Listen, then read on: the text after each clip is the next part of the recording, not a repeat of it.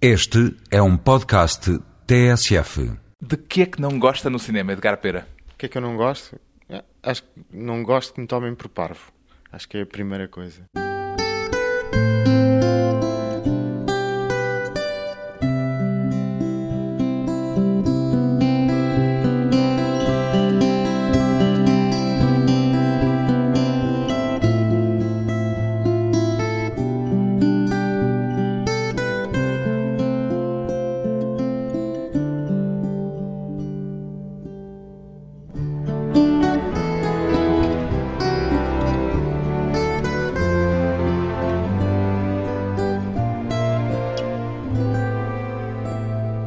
Edgar Pera, 43 anos, cineasta, gosta de cinema, Edgar Pera. Gosto de fazer cinema. Cada vez tenho menos tempo e paciência para ir ao cinema. Tempo e paciência, não é só tempo.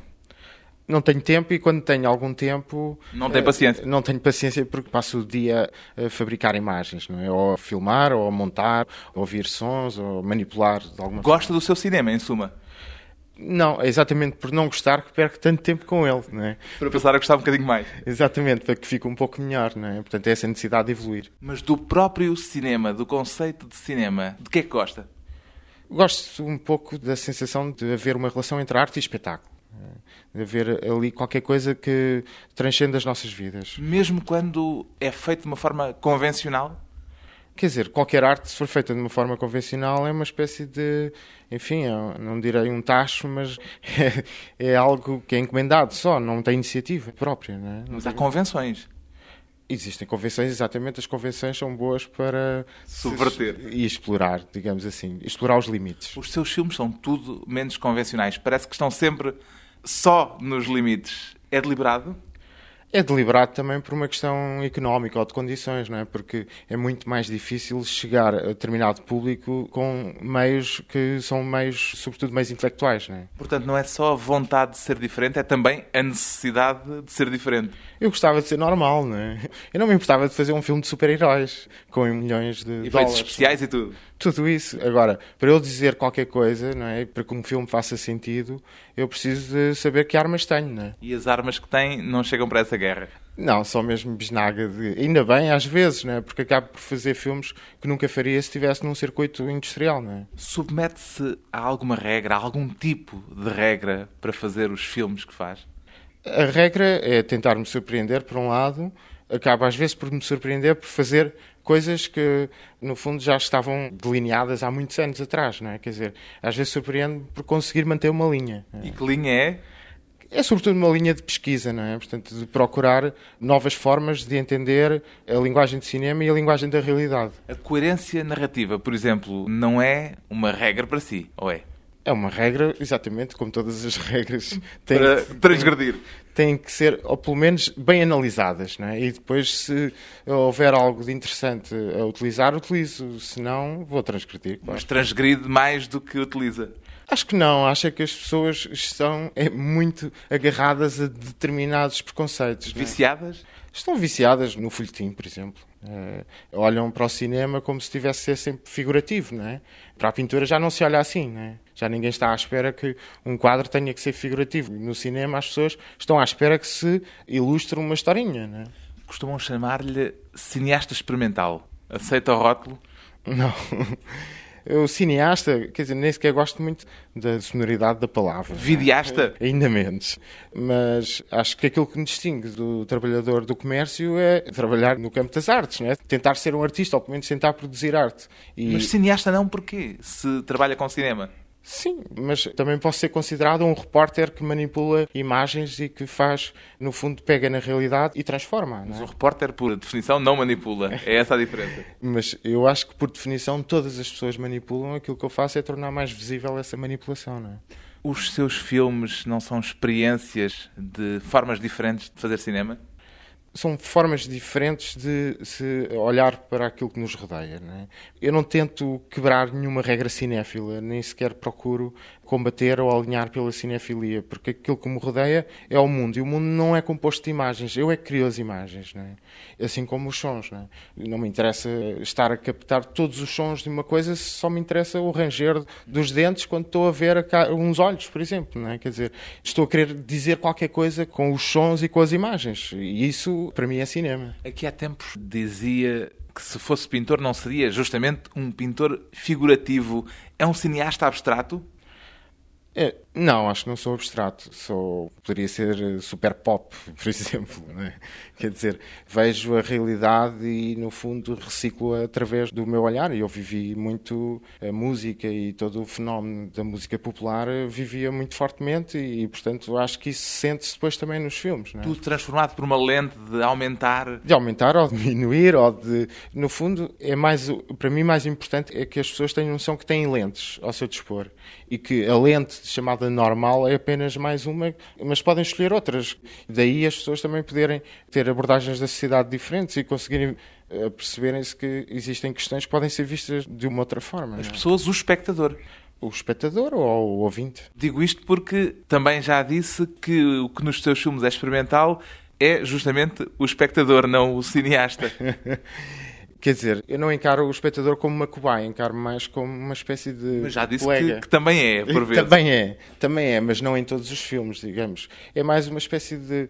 É um parceiro numa aventura que é a visão dos filmes que eu estou a fazer. Mas a sua intenção é também, a certa altura, testar o próprio espectador? Testar os limites da democracia, por exemplo, não é? Quer dizer, da democracia no sentido de nós sermos capazes de aceitar as ideias dos outros e não rejeitar por causa de meio dos Preconceito. meio dos preconceitos que têm só a ver com definições que as pessoas impõem à sua própria visão das coisas. E isso depois reflete-se também, por exemplo, na política, não é? Quer dizer, apesar daquilo que eu faço é cinema, acho que é uma forma de quando estou a tentar dar a ver de outra forma, estou a intervir, sinto que estou, de alguma forma, também a intervir na sociedade, não é? sem querer passar uma mensagem política. Apelando precisamente a essa capacidade de ver de outras formas que não a forma padronizada e única. Sim, e dando a entender que existem diferentes mensagens, não é? E nunca só uma, não é? É não criar ayatolas no espectador, não é? É dar-lhe na tola, mas sem, mas devagar, não é? Com, de diferentes formas. É? Testando, já usou a expressão? Testando? Testando o espectador. Sim, testando, testando o espectador. Testando-lhe a paciência, inclusive. Muitas vezes. É? Acho que a paciência deve ser testada, sobretudo quando as pessoas não procuram o inesperado. É? E aí eu tenho que lhes dar o inesperado e estou a testar, às vezes, a paciência de quem me encomenda, por exemplo, um trabalho. Não é? Já teve reações mais acesas de espectadores que perderam a paciência em filmes seus? Sim, lembro-me de pessoas que vieram ter propositadamente comigo, bastante revoltadas. Revoltadas? Zangadas? Revoltadas, por exemplo, com o que eu tinha feito com a Almada Negreiros que eu achei que esses não eram insultos, porque eram pessoas educadas, mas esses reparos eram acabavam por ser os melhores elogios que eu tinha, porque no fundo aquilo que eu evito sempre fazer são aquelas homenagens em que sou eu homenageado, não é? Eu não queria sair dali homenageado. Eu queria que eles tivessem uma relação qualquer com aquela matéria, não é? E tiveram. A bem ou a mal? A bem ou a mal, mas prefiro essas pessoas. Com essas pessoas posso estabelecer uma relação, não é? Como quando se conhece uma outra, não é? Uma mulher, por exemplo. É preciso estabelecer uma relação negativa ou positiva. Não se pode ficar indiferente. E depois ela, essa relação pode evoluir. A pessoa pode compreender, pode, de alguma forma, se calhar não gostou deste filme, mas percebeu que havia ali uma visão forte e num outro filme qualquer possa se identificar, não é? Não há necessidade também das pessoas se identificarem com todos os meus filmes, não é? Pois bem, é deste cineasta em comum o filme És a Nossa Fé, um filme sobre futebol, com futebol ou a partir do futebol, Edgar Pera?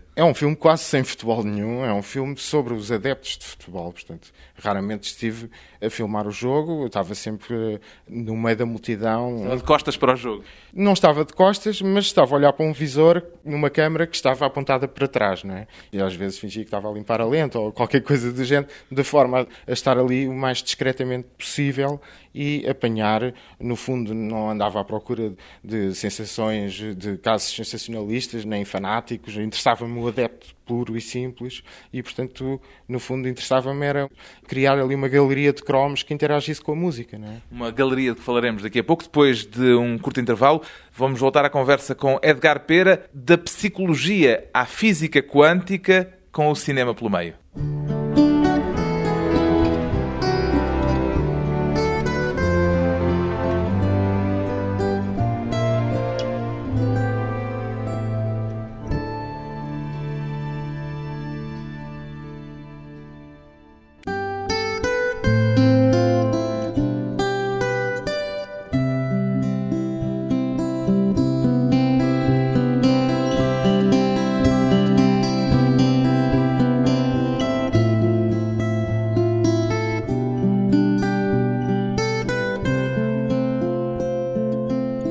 De regresso à conversa com o cineasta Edgar Pera, que durante quatro anos estudou psicologia, depois, subitamente, o que é que aconteceu para ter abandonado o curso que estaria quase a terminar ao ir-se inscrever na Escola Superior de Cinema Edgar Pera?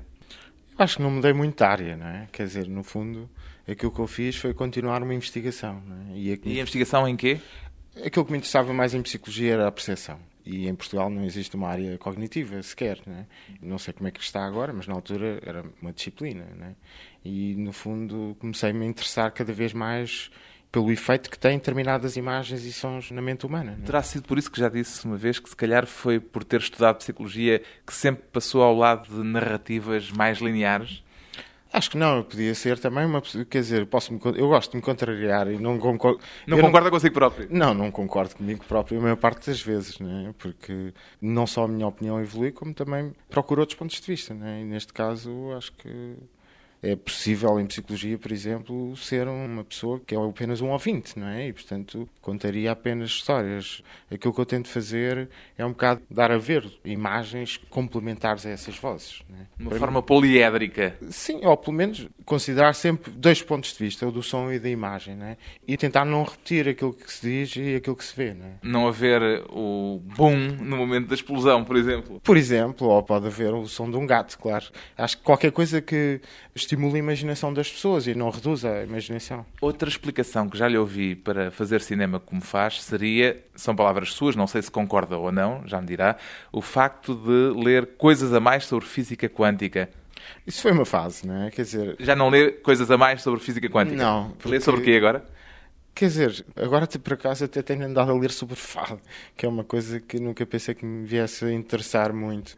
Interessou-me quando fiz uma longa-metragem, mas se calhar com este triângulo do futebol e... Fado, futebol, Fátima, vou... que também passa pelo seu filme. Não sei se irei parar a Fátima, mas... Já passou por este já filme? Já passei, mas fui abordado há pouco tempo para fazer a vida de um padre, portanto...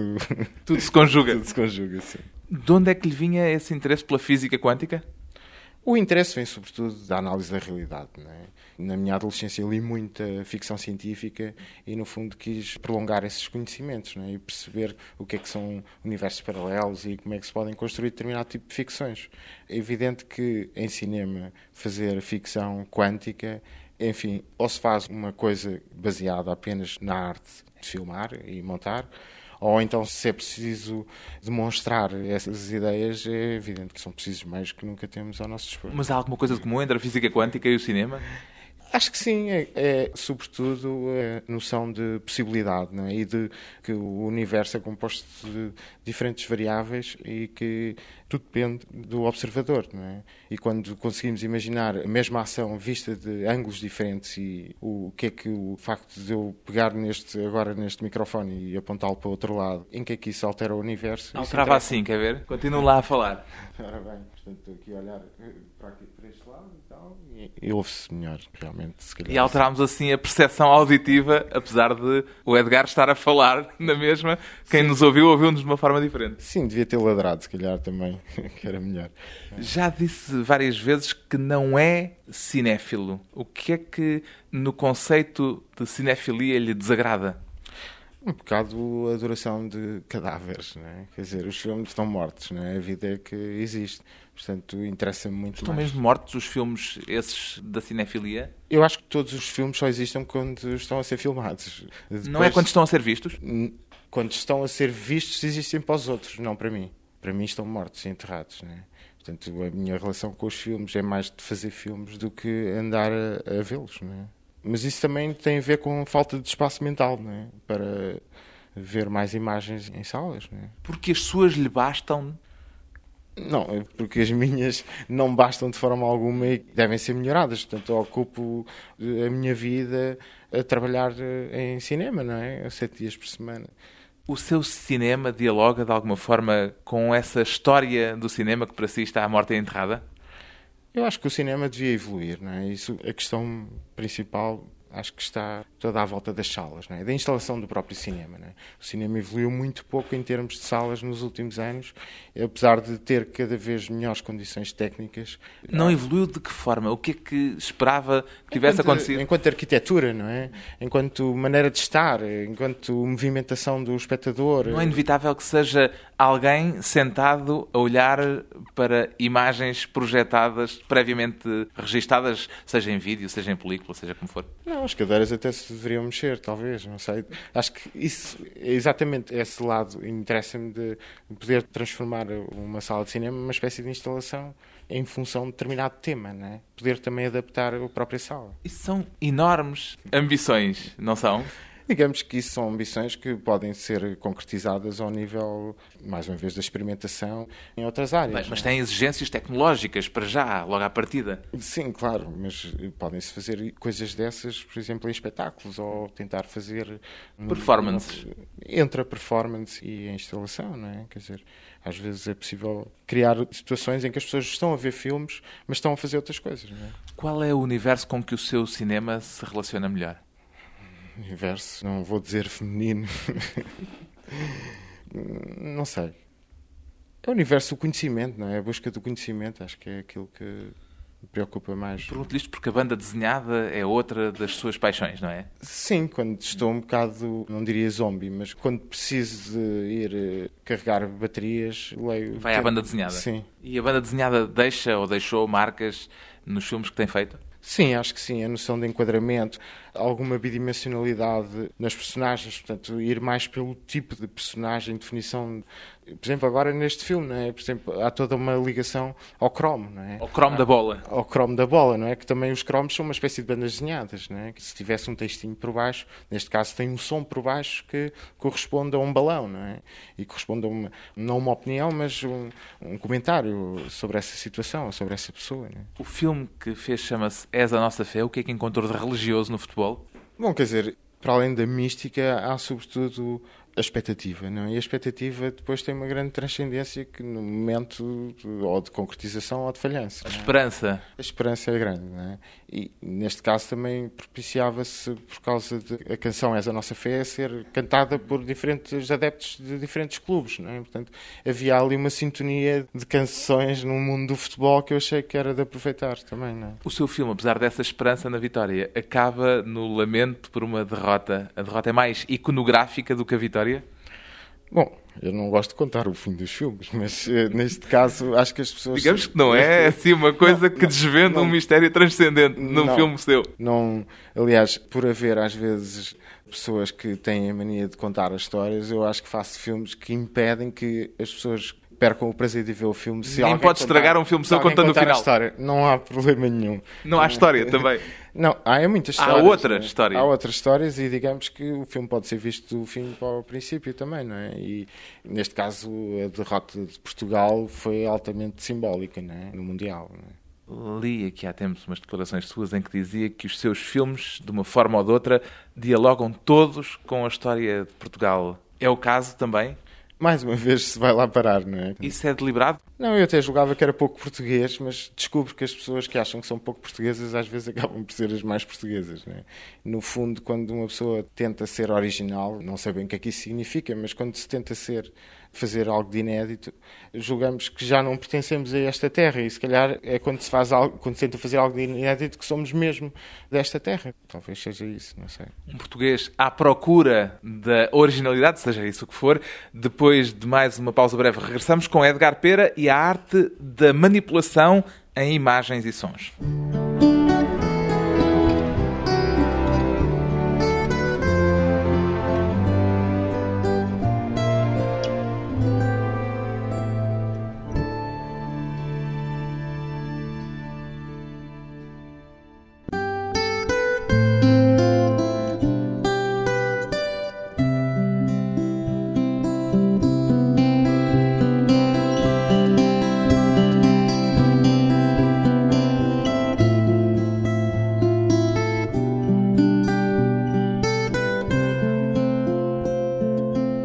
Convidado hoje para a conversa pessoal e transmissível, Edgar Pera, um cineasta para quem a palavra manipulação não é necessariamente pejorativa. Porquê, Edgar Pera? Porque o tornar visível a manipulação, no fundo, é mostrar que é uma arte, não é? E que não estamos ali a querer enganar Nós estamos aqui ninguém. para enganar ninguém. Enganar ninguém, Diz não o é? homem dos eh, cobertores na feira. E, portanto, eu gosto que as pessoas tenham noção que estão a ver um espetáculo e que, ao mesmo tempo, estão a participar numa ilusão. Não é? O que é que entende por manipulação? Manipulação é, no fundo, quando se trabalha neste campo, não é? É quando se mexe em tudo, não é? Manipulação é quando eu faço desde filmar, a pintar sobre a película, a alterar um som. E vale tudo. Vale tudo o que seja eticamente admissível para mim, não é? E o que é que pode eventualmente não ser eticamente admissível? Por exemplo, há cenas, quando estava aqui a filmar a nossa fé, né, que não pusemos porque achávamos que estávamos a abusar exatamente dessa dignidade. Da pessoal, imagem né? da pessoa? Sim. Um Eh, exemplo. um exemplo. Mas eu vou contar, também não é boa ideia, não é? Mas a pessoa não está a ser abusada porque nós estamos a vê-la. Sim, era, por exemplo, um dirigente desportivo tinha uma pastilha debaixo do sapato, né? E a pessoa que estava ao lado é que lhe tira o- a pastilha debaixo do sapato e depois fica com o sapato preso com a pastilha e o dirigente segue o caminho não ligando nenhuma ao assistente, né? Quer dizer, sabe-se... E isso eticamente não era acho- aceitável porque... Não para o dirigente, mas para a outra pessoa, que acho que foi humilhada. Portanto, se houver uma componente de humilhação, tira. Quando eu me sinto verdadeiramente espião, não gosto. Eu gosto de pensar que aquilo que estive a filmar, se for apanhado a filmar e mostrar à pessoa. Ela não se sente ofendida. Exatamente. É mais isso. É esse o princípio. Não é? Por exemplo, pessoas que foram urinar e que voltavam para mim a rir à- às gargalhadas e não deixei de pôr. Essas pessoas estavam a dar assentimento tácito para que aquilo fosse usado, é isso? Claro, exatamente. Não é? Há nisso também, nesse gosto da manipulação, um sentido lúdico. muito lúdico. A arte pode ser sempre encarada como um jogo, não é? E para mim, montar é um bocado aqueles jogos de computador entre o jogo de computador e o Lego, não é? Que eu sou mais geração Lego que geração de computador, não é? Mas é a capacidade de poder pôr as peças em todos os lugares, não é? E ver como é que elas ficam e qual é que é a forma mais adequada ao tema, não é? E parte para esse jogo conhecendo-lhe de antemão as regras ou as regras vão mudando no decorrer do próprio jogo? mudam, mas existem umas que depois no final coincidem, quer dizer, no final muitas vezes coincide como um pressuposto inicial, né? e depois pelo meio há muita aventura, sim. O pressuposto inicial que é uma ideia, é um fio condutor, narrativo, é o quê? É uma ignorância, sobretudo, não é? É exatamente saber que sou ignorante em determinada matéria e quero saber mais sobre ela e tenho qualquer hipótese ou uma espécie de instinto que me diz que tenho que explorar por este caminho. Mesmo assim, é admissível mudar as regras pelo caminho. Sim, por exemplo, no caso da nossa fé, o João Dias, que foi um dos operadores de câmara, mudou as regras em determinadas alturas e eu acabei depois por eu aceitar algumas imagens que eram proibidas. Por esse código ético. Não era pelo código ético, era o código estético, digamos assim, não é? Por exemplo, não queria fazer imagens tipo Leni Riefenstahl, não é? Aquelas imagens em que se vê tudo em granular, não é? Portanto, os corpos expostos contra o céu, não é? Não queria... Há uma ou duas lá. Ah, exatamente. Foi ele que filmou, não fui eu. Mas mudar as regras a meio do jogo não é batota? Eu acho que uma pessoa faz mais batota se não se adaptar à realidade, é? Quer dizer, eu prefiro, por exemplo, que um político admita que uma determinada medida é mais adequada mais tarde, se for outra coisa, do que andar-me a querer enganar o tempo todo, não é? Quer dizer, ou como numa relação, não é? Uma pessoa tem que admitir que às vezes a ideia inicial não é melhor, não é? E mais vale mudá-la enquanto é tempo, não é? Sente-se obrigado a respeitar alguma verdade do material que recolhe quando está sentado na mesa de montagem a manipular o filme? Raramente. Acho que a verdade está naquilo que eu vou dizer e não propriamente naquelas imagens que podem dizer 100 mil coisas diferentes. Não acredito que haja verdade aí, existe verdade na pessoa que eu filmei e não na imagem. né? Isso para mim é nítido. Por exemplo, ao filmar eh, imagens de um jogo de futebol, na montagem pode alterar completamente o sentido daquilo que é aquele momento. Alterar ou então dar-lhe uma- Dar-lhe outra uma visibilidade. componente que, no fundo, mostra aquilo que eu estou a ver. E ver não é filmar. Ver para mim é montar essas imagens em conjunto com o som. Aí é que eu dou a ver aquilo que eu vi mesmo, né? E que, por exemplo, posso ter visto ali uma emoção semelhante a uma manifestação que eu vi a seguir ao 25 de Abril. Podes Posso juntar as duas coisas. Posso juntar as duas coisas. Ou vejo ali um sentimento de cobardia ou qualquer coisa que posso pôr a voz. Pode pôr sons de Fátima numas imagens de um jogo de futebol, como acontece em És a Nossa Fé. Sim, tem lá um bocado de sons de quando os jogadores entram, que no fundo equivale eh, compará-los a uma espécie de apóstolos vindos de vários países. Portanto, e o futebol também é cada vez mais composto de vários países. No fundo, também a própria equipa é uma, uma congregação de fiéis, ou pelo menos de santos. é? É jogo, é brincadeira também. É brincadeira, mas é sobretudo. Jogo é jogo, não é bem brincadeira. Digamos que tem um lado infantil que por vezes transparece, não é? mas isso é porque também os miúdos jogam a bola. Não é? Isto porque há, às vezes, um sentido de humor um bocadinho selvagem, eh, de um momento para o outro, em certas colagens de imagens, em certas colagens imagem-som. Quer dizer, li uma vez num texto sobre mim do Luís Topato dizia que eu era um terno selvagem. E eu achei realmente um elogio. Gosto da, da expressão. Adorei, porque realmente existe um lado selvagem, mas quase todas as associações que são feitas por acaso só sobrevivem depois de muito escalpelizadas, ou seja, dá quase mais trabalho ter uma ideia por acaso do que uma ideia construída, porque é muito mais difícil depois aceitá-la. Demora muito tempo a consolidar. Enquanto uma ideia construída até pode não ser tão bem feita que eu mais facilmente a aceito porque fui eu que tive a ideia. Não é? Porque ela está integrada num todo. está integrada num- numa série, Num conceito. num set qualquer, um cartucho de munições que eu já tenho, enquanto o que vem por acaso são flores, não é? quer dizer, são coisas que eu não sei se quero. Portanto, tenho que escolher e isso se calhar dá mais trabalho. Escolher o que vem por acaso do que escolher aquilo que é premeditado, não é? Trabalha em vídeo por opção ou porque a película é demasiado cara? É muito caro, assim. E é muito caro trabalhar, não só por causa da película, mas pelo equipamento. E agora, sempre que há um júri magnânimo e dá dinheiro para filmar, o que é coisa rara, Se não é? pudesse trabalhava sempre em película, é isso? Não, se pudesse, tinha todos os meus vídeos em película, não é? Ou seja, tinha todos de forma a que pudesse passar nas salas de cinema. Isso sim. A maior parte dos seus filmes, dos filmes dos 2 aos 90 minutos que já fez, é assim que diz na, na sua biografia, não é? Dos 2 aos 90, é uma boa idade. A maior parte deles são, foram autofinanciados. Uma parte significativa, digamos que neste país há de ser bastante significativo. Mas aquilo que tenho mais é sobretudo encomendas, em que no fundo confronto-me com a recusa dos meus projetos e depois acabo por transformar as encomendas nos meus projetos, em qualquer tipo de sabiance, como se costuma dizer, não é? Tem conseguido viver do cinema? Mal, com a ajuda, às vezes, né, do meu pai, por exemplo, né, nem sempre correm as coisas bem, não. Não vive dos rendimentos. Não tenho rendimentos nenhums e realmente acho que trabalho um bocado também para os dias de hoje e para o baú. É uma mistura das. É uma Para o baú, à espera que um dia, no futuro, alguém descubra aqueles filmes que o Edgar diz que estão mortos depois de estarem feitos? Não enquanto prazer, digamos assim, mas como forma de conhecimento. Portanto, para mim é um baú em que as pessoas ficam a saber como é que se vestia, como é que era o edifício ou como é que haviam determinados tipos de relações. não é? No fundo, não propriamente como arte, mas como testemunho. É? Costuma ir ao cinema? Agora é raro.